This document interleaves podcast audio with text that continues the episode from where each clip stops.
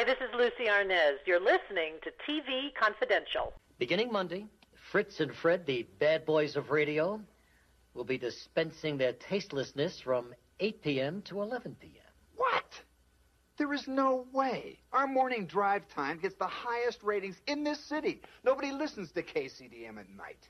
Hey, man. Ed Robertson we got Law an for office guest Fritz Coleman. Fritz. Coleman, longtime weatherman for KNBC Channel 4 in Los Angeles and the co-host the Media Path podcast, a show that is boomer nirvana in every sense of the word. You can listen to Media Path, Apple Podcast, Spotify, wherever you find podcasts. This goes back to uh, you wouldn't be at KNBC for 39 years unless you were good at what you do. And one of the things that makes you good, Fritz, is your ability to talk to people. And that's something you honed uh, in some of the other things you did for KNBC beh- besides delivering the weather twice a night. I appreciate it very much.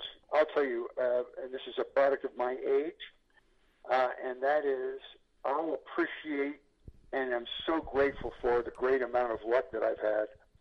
You know, I'm a broadcast. I was in radio for 15 years before I did television, and it's a very nomadic existence. That is, you work at a place for a few years and then you move on. Mm-hmm.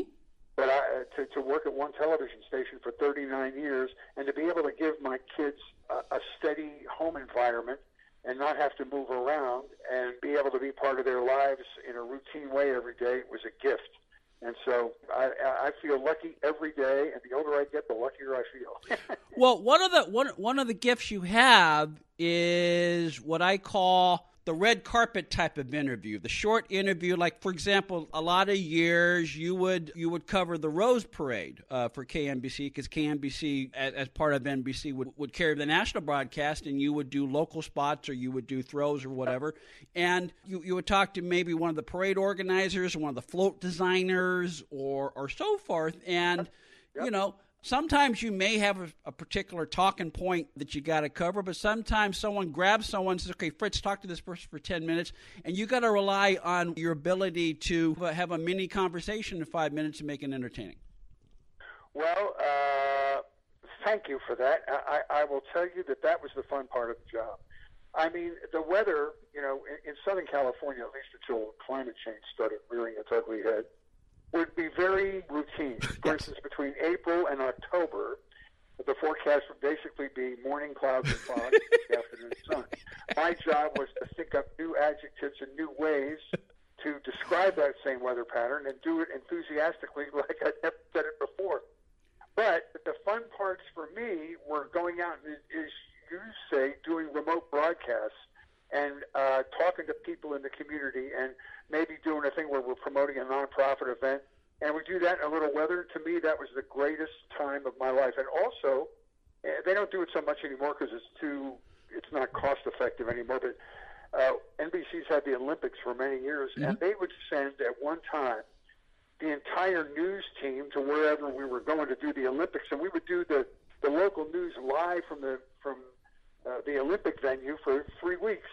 For instance, we went to Seoul, Korea, so I got to be in Seoul, Korea, and go around and do peripheral feature stories about the culture in South Korea. Then the last one I did personally was the Atlanta Olympics, which was a blast because uh, I could speak English and communicate with people on the street and have fun with them. And it was also interesting because we were there the night the Olympic bomber bomb went off, Wow. and it became a national story. It was quite scary. Yeah. But looking back on it from a historical perspective, it was really an amazing time to be in broadcasting because you saw broadcasting at its peak during that time. And going back to your connection to a time when local tele, local news and local personalities really mean something. And in, in a moment like that, where you, you're, you're covering a live news story, you know, as part as part of the team, whether it's something on remote or something that happens here in the Los Angeles area, the fact that it's it's you, Fritz, conveying that information that that that kind of gives a uh, you're not only conveying information to the viewers at home, but you're providing a, a sort of level of comfort because it's someone it's you, someone that they've you or Chuck Henry, someone they've gotten to know over the years and therefore can trust. That, that's uh, that's uh, uh, a great observation. I, I people, you know, we people ask me questions about, you know, the whole architecture of a of a newscast and and why do you think people like the way you present the weather? I can't answer that question, but the, the cachet that you have, if you've been on TV in one market for a long time, is the consistency and the repetition of just being there. Uh, for instance, I came on at 5:18 to do the five o'clock news for 39 years, mm-hmm. and people take a certain comfort in you being at the same place in the same time every day. It's like, oh, Fritz is doing the weather. I must still be alive. You know I mean? and, and you know, honest, it, it doesn't even matter if they like you or not. It's the fact that you are in their lives. Uh, news is one of the only ways in broadcasting that breaks the fourth wall. That is, you look right at the camera. So you create this intimacy with the viewers, and over a period of time, you become part of the, the of the uh, fabric of their lives, and so that's the cachet you have, and uh, it's really interesting because you'll be out in a grocery store and some woman will come up and say, you know, I've watched you for years. I named my parakeet Fritz after you. And or and and then they'll offer some advice like you're a part of our family. I do want to tell you that please don't ever wear that tie. it's very unflattering to your hair color. I mean, people like like they would talk to a nephew or something, and you can't get mad at them because that only means they've invested in you emotionally. And I just listen to them and say, "Thank you very much for your comment." But I mean, it, it's really interesting how you grow your value uh, uh in television news. It's very interesting. Fritz Coleman now creates intimacy with his listeners. He co hosts the Media Path podcast along with Louise Palanker. You can enjoy Media Path, Apple Podcast, Spotify, wherever you hear audio. Good evening. Uh oh. I didn't order a lawyer. Did you order a lawyer, Fred? Sure. Extra large. To go. Oh, would you hand me that right here? Another stunt? Stunt? What stunt? We like girls. No, you're you're right, Mr. Mason. We're uh, we're giving away a harem. Thirty girls. Count them, thirty. What can we do for you? Mr. Keene forced you into accepting an unfavorable time period for your radio show. Did that make you angry? Us? Angry? Going from drive time to dead time? Why should we be upset? Your dinner at Scanlon's bar, you used it to discuss what to do about Keene? Nah, we were just hungry. Actually, it was a wine tasting. With three people you didn't like? Hey, we like everybody. Even you. But especially her. Yes. She could be a great companion. Now, I've been through Keene's files. He had signed contracts with everyone but the two of you. Now, why was that? Sloppy management. Or was it because he didn't need contracts? Did he threaten you with a certain videotape? A videotape of the two of you and several underage ladies? What a great rumor. How many were there? Shut up, Fred. Look, there have been uh, there have been groupies that throw. Keene was blackmailing you into staying with the station, wasn't he? Where'd you get that? What do you want from us? The name of man number six at that dinner? There were only five of us there. Consider this a gift. A video cassette and two subpoenas. Two.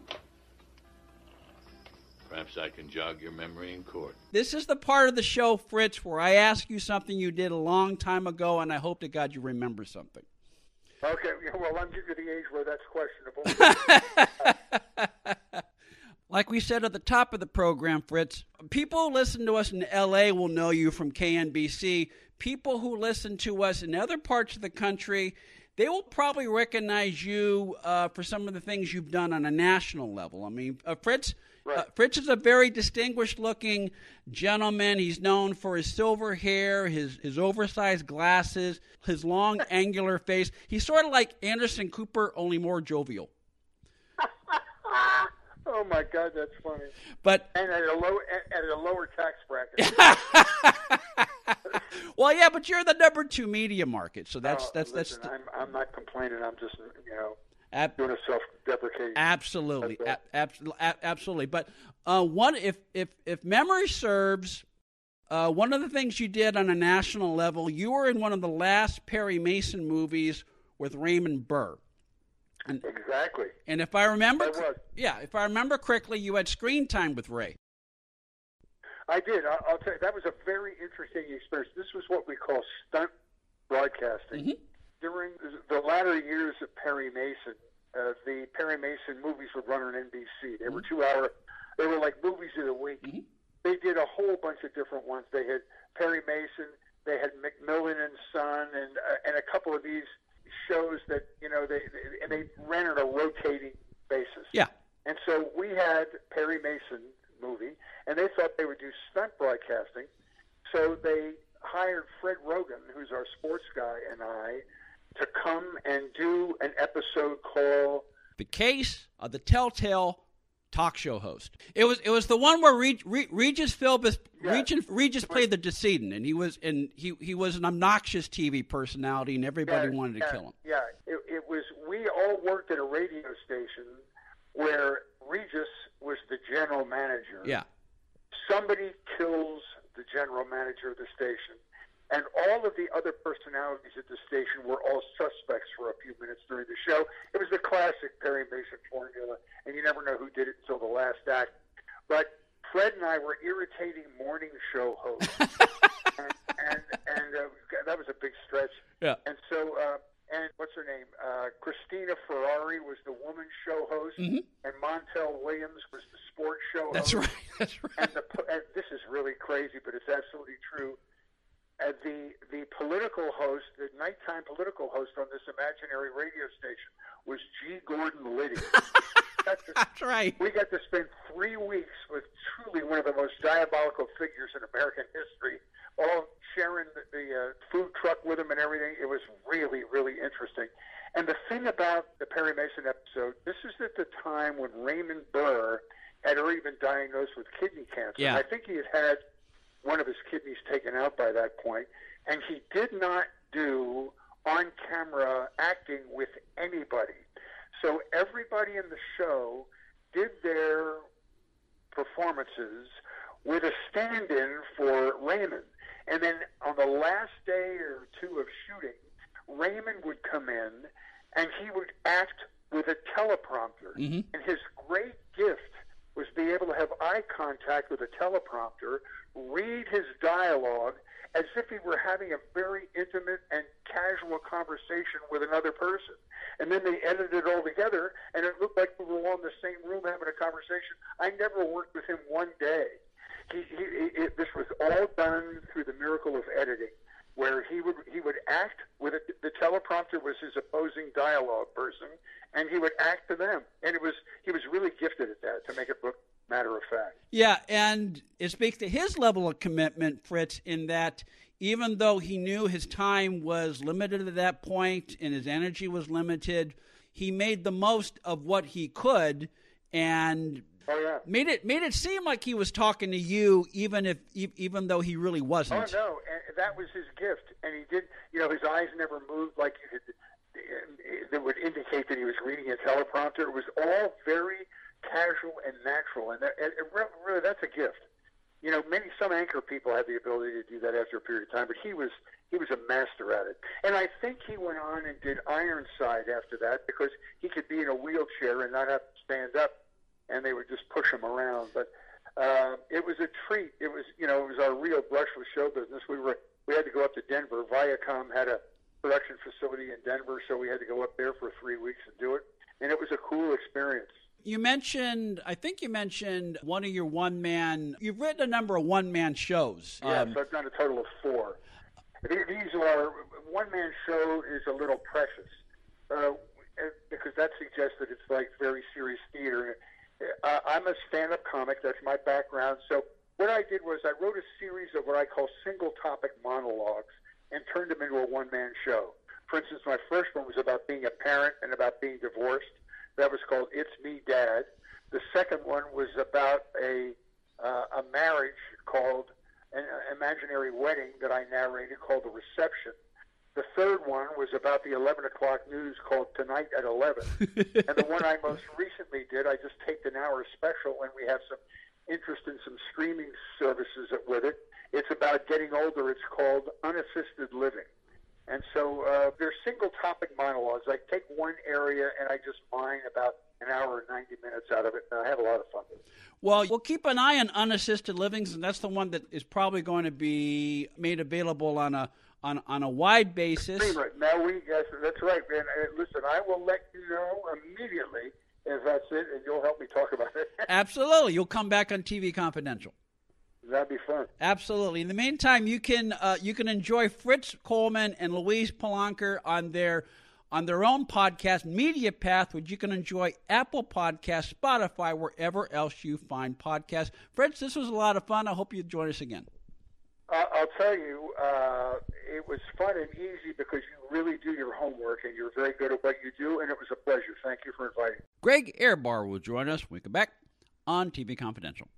Be part of our conversation. If you like what you hear, have thoughts on this week's program, or have an idea for a future edition of TV Confidential, we'd love to hear from you. You can email us at talk at tvconfidential.net, talk at tvconfidential.net. You can also message us at facebook.com forward slash tvconfidential, x.com forward slash tvconfidential, or at TV Confidential on Instagram. And if you're listening to us on the TV Confidential podcast, please be sure to hit the subscribe button. This portion of TV Confidential is brought to us by our friends at Front Porch Realty, the community of realtors in the Northern Bay area of California that is committed to finding the solution that is best for their clients. Whether you're a first time home buyer or looking to sell or lease your property in Northern California, call Karen Strain at 415 886 7411 or visit frontporchrealtygroup.com for more information on how they can help you.